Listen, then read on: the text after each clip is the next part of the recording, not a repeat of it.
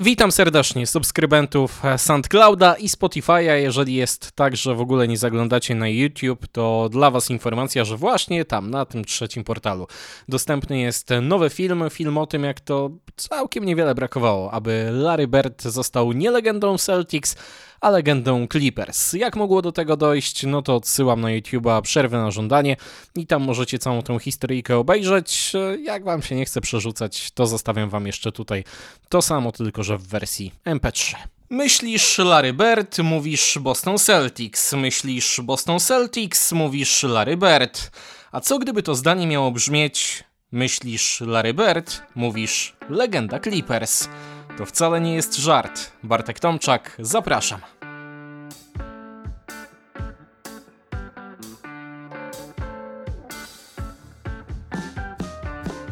Był rok 1976. Na ekrany kin wszedł Rocky, prezydentem Kuby został Fidel Castro, a w NBA rządzili Boston Celtics. Legendarny zespół zdobył swój trzynasty tytuł mistrzowski, a jak to jest być mistrzem po raz pierwszy, przekonał się właściciel, Erf Levin. Zdobyć pierścień w swoim pierwszym sezonie jako szef klubu? No, przyznacie, że brzmi to jak początek bardzo dobrego serialu, ale życie pisze inne scenariusze. Lewin, który był producentem filmowym, więcej czasu spędzał w Hollywood niż w Boston Garden i przeszkadzało mu to, że jest właścicielem klubu, który leży po drugiej stronie Stanów Zjednoczonych. Co więcej, nie przepadali za nim kibice, którzy chyba nie do końca słusznie obarczali go winą za brak nowego kontraktu dla kluczowego wtedy zawodnika Celtics Paula Sailasa, który ostatecznie musiał odejść z klubu. W takich okolicznościach właściciel Bostonu nosił się za zmianami, choć wiadomo przecież, że relokacja takiego klubu nie wchodziła w grę. Lewin zbierał więc myśli i ładował akumulatory w hotelu Del Coronado w San Diego, gdzie zazwyczaj przebywał na wakacjach z rodziną. Zazwyczaj, bo tym razem w 1978 roku pojechał tam służbowo na spotkanie właścicieli klubów NBA i jak się okazało znalazł tam bratnią duszę, człowieka, który też szukał nowego domu dla swojej drużyny. John Young Brown Jr. dorobił się fortuny na sieci KFC, kupując ją za 2 miliony dolarów, a sprzedając za 285. W NBA był właścicielem Buffalo Braves. Buffalo, umówmy się, że są lepsze miejsca dla koszykarskich klubów w Stanach Zjednoczonych. Brown myślał podobnie i chciał zrobić wszystko, żeby wyrwać zespół z tego miasta i miał ku temu otwartą furtkę. Braves jeszcze przed zmianą właściciela podpisali 15-letnią umowę na wynajem Buffalo Memorial Auditorium. 15 lat nie brzmiało może zbyt obiecująco, ale w kontrakcie był jeden ważny zapis. Jeżeli Braves w którymkolwiek z sezonów nie sprzedadzą co najmniej 4,5 tysiąca karnetów, to umowa może zostać wypowiedziana, no a co za tym idzie, można pożegnać się z koszykówką w Buffalo. A jak z nią było? Sezon 1975-76 Braves skończyli na półfinale konferencji wschodniej, przegrywając ze wspomnianymi Celtics. Buffalo nie było mocne drużynowo, ale miało za to w składzie kilka gwiazd. Największą był Bob McAdoo, MVP ligi sprzed roku. Do tego należało dołożyć jeszcze obwodowego All-Stara Randy'ego Smitha i skrzydłowego, byłego mistrza NBA Jima McMillana. Jakby tego było mało, Braves z draftu 76 wyciągnęli Adriana Dentliego, najlepszego strzelca amerykańskiej kadry na igrzyskach w Montrealu, a do tego przehandlowali po Mosesa Malona. Przyznacie, że brzmi to jak skład, który nie tyle co zapewni 4,5 tysiąca karnetów, co w ciemno zapełni całą halę.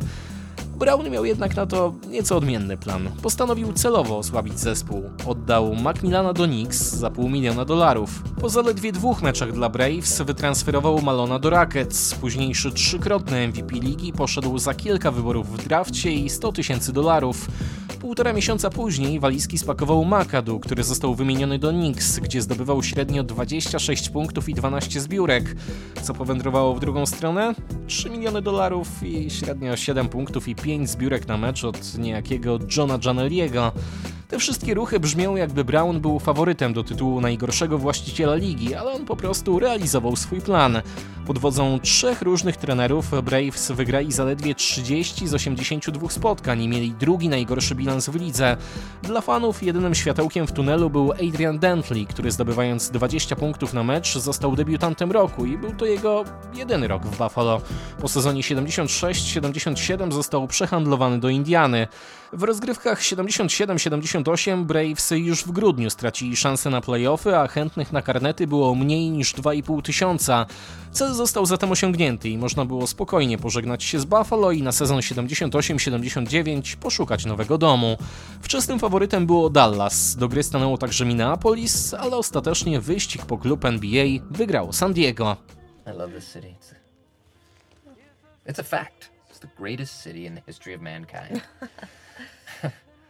Discovered by the Germans in 1904, they named it San Diego. San Diego, które delikatnie mówiąc nie kochało koszykówki. Ani konkwistadorzy w lidze ABA, ani rakiety w NBA, które potem trafiły do Houston, nie miały w Kalifornii łatwego życia. No ale San Diego było wymarzonym miejscem na klub dla Erwa Lewina, który w końcu mógłby częściej pojawiać się na meczach swojej drużyny, bo przecież gdyby tylko wsiadł w samochód, to już po dwóch godzinach byłby na miejscu. Z kolei Brown mógłby bez żalu oddać zespół, który ma trafić do San Diego, a w zamian dostałby legendarny klub z Bostonu. Tak też się stało i każdy był z tej transakcji zadowolony. Lewin wierzył, że sprawdzi się powiedzenie do trzech razy sztuka i teraz uda się stworzyć w San Diego interesujący klub koszykówki. Clippers, bo taką nazwę przyjął zespół, to nic innego jak żaglowce, które pływały po tamtejszej zatoce. Nowy właściciel chciał rozłożyć żagle i wypłynąć na szerokie wody. Poza samą zmianą zespołów dokonano jeszcze dużej wymiany. Do Bostonu powędrowali Nate Archibald, Billy Knight i Marvin Barnes oraz dwa wybory w drugiej rundzie draftu. Do San Diego trafili z kolei Kermit Washington, Kevin Kannert i Sidney Wicks oraz, co najważniejsze, jeden z dwóch graczy, którego w pierwszej rundzie draftu 78 wybiorą Boston Celtics, którzy mieli wysokie numery 6 i 8. No i tutaj dochodzimy do Larego Berda, gwiazdy akademickiego zespołu Indiana State, który notował średnio 30 punktów i 11 zbiórek na mecz i był bitym faworytem do jedynki tamtego draftu, tym bardziej, że mieli ją Pacers. Problem był jednak taki, że Larry nie zamierzał jeszcze przejść do profesjonalnej ligi. Pacers nie udało się go namówić, żeby zostawił NCAA, więc zrezygnowali z wyboru, handlując go do Blazers. Oni także próbowali namówić Berda, ale odpowiedź młodego zawodnika była taka sama.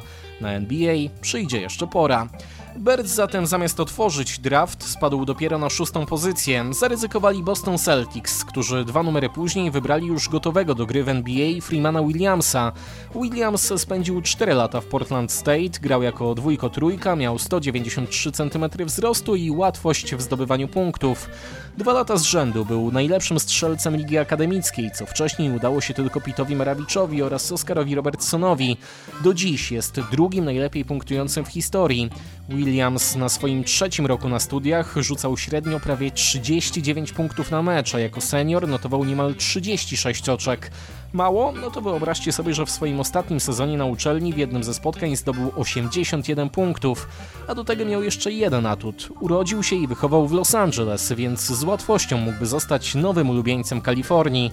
Właściciel San Diego Clippers miał zatem na jednej szali Larego Berda, znakomitego gracza, który na pewno nie zagra w NBA w pierwszym sezonie jego nowej drużyny i gotowego do gry od zaraz Freemana Williamsa, dzięki któremu mógłby przyciągać kibiców do hali. Z Berdem był zresztą jeszcze jeden haczyk. Gdyby to na niego zdecydował się Lewin, to miałby 12 miesięcy na podpisanie z nim kontraktu. Równie dobrze Larry mógłby wtedy powiedzieć, że nie zamierza grać dla Clippers i wybór po prostu by przepadł. Nowy właściciel San Diego poprosił wtedy jeszcze o radę swojego prawnika, który wcześniej pomagał mu w kupnie Celtics. Ten optował za Williamsem, twierdząc, uwaga, że Bert pewnie będzie za wolny i będzie gorzej rzucał od zawodnika Portland State. Ostatecznie nie tyle ta rada, co po prostu chęć zrobienia dobrego pierwszego wrażenia sprawiły, że Clippers poprosili Celtics o przysłanie do siebie super strzelca Williamsa, nie Berda. Freeman Williams był przyzwoitym zawodnikiem, tego nie można mu odmówić. Rozegrał w San Diego cztery niepełne sezony, przez trzy lata znajdował się w czołowej dziesiątce ligi w raczkujących wtedy statystykach rzutów za trzy punkty. W grudniu 1989 roku został pierwszym Clippersem, który zdobył nagrodę dla gracza miesiąca, co potem dopiero 25 lat później uczynił Elton Brand. Przez dwa sezony średnie Williamsa kręciły się wokół 19 punktów na mecz, a po rozegraniu 37 spotkań w sezonie 81-82 został wymieniony do Atlanty Hawks. Miał wtedy 25 lat i po dograniu tych rozgrywek zanotował jeszcze dwa pełne sezony w NBA. Potem mogliście go oglądać na przykład w epizodycznej roli w filmie Biali nie potrafią skakać. A Bert? Bert pokazał, że biali potrafią zdobywać tytuły. Trzy mistrzostwa NBA, dwie statuetki MVP finałów i trzy fazy zasadniczej, do tego 12 występów w meczu gwiazd, trzy tytuły mistrza trójek, zaszczytne miejsce w klubie 50-40-90 i tak dalej, i tak dalej, i tak dalej. No a pomyśleć, że legenda koszykówki mogła grać dla Clippers. Go fuck yourself, San Diego. Na dziś z mojej strony to wszystko. Zachęcam do łapek w górę, komentowania i do subskrypcji. Przypominam, że na kanale dostępne są także inne filmy o Kobe Bryancie i o Chicago Bulls z sezonu 95-96, a także koszykarski podcast Przerwa na żądanie ekstra. A jeżeli ten dzisiejszy materiał podobał Ci się wybitnie, to będzie mi bardzo miło, jeżeli polecisz go także swoim znajomym. Trzymaj się ciepło. Cześć!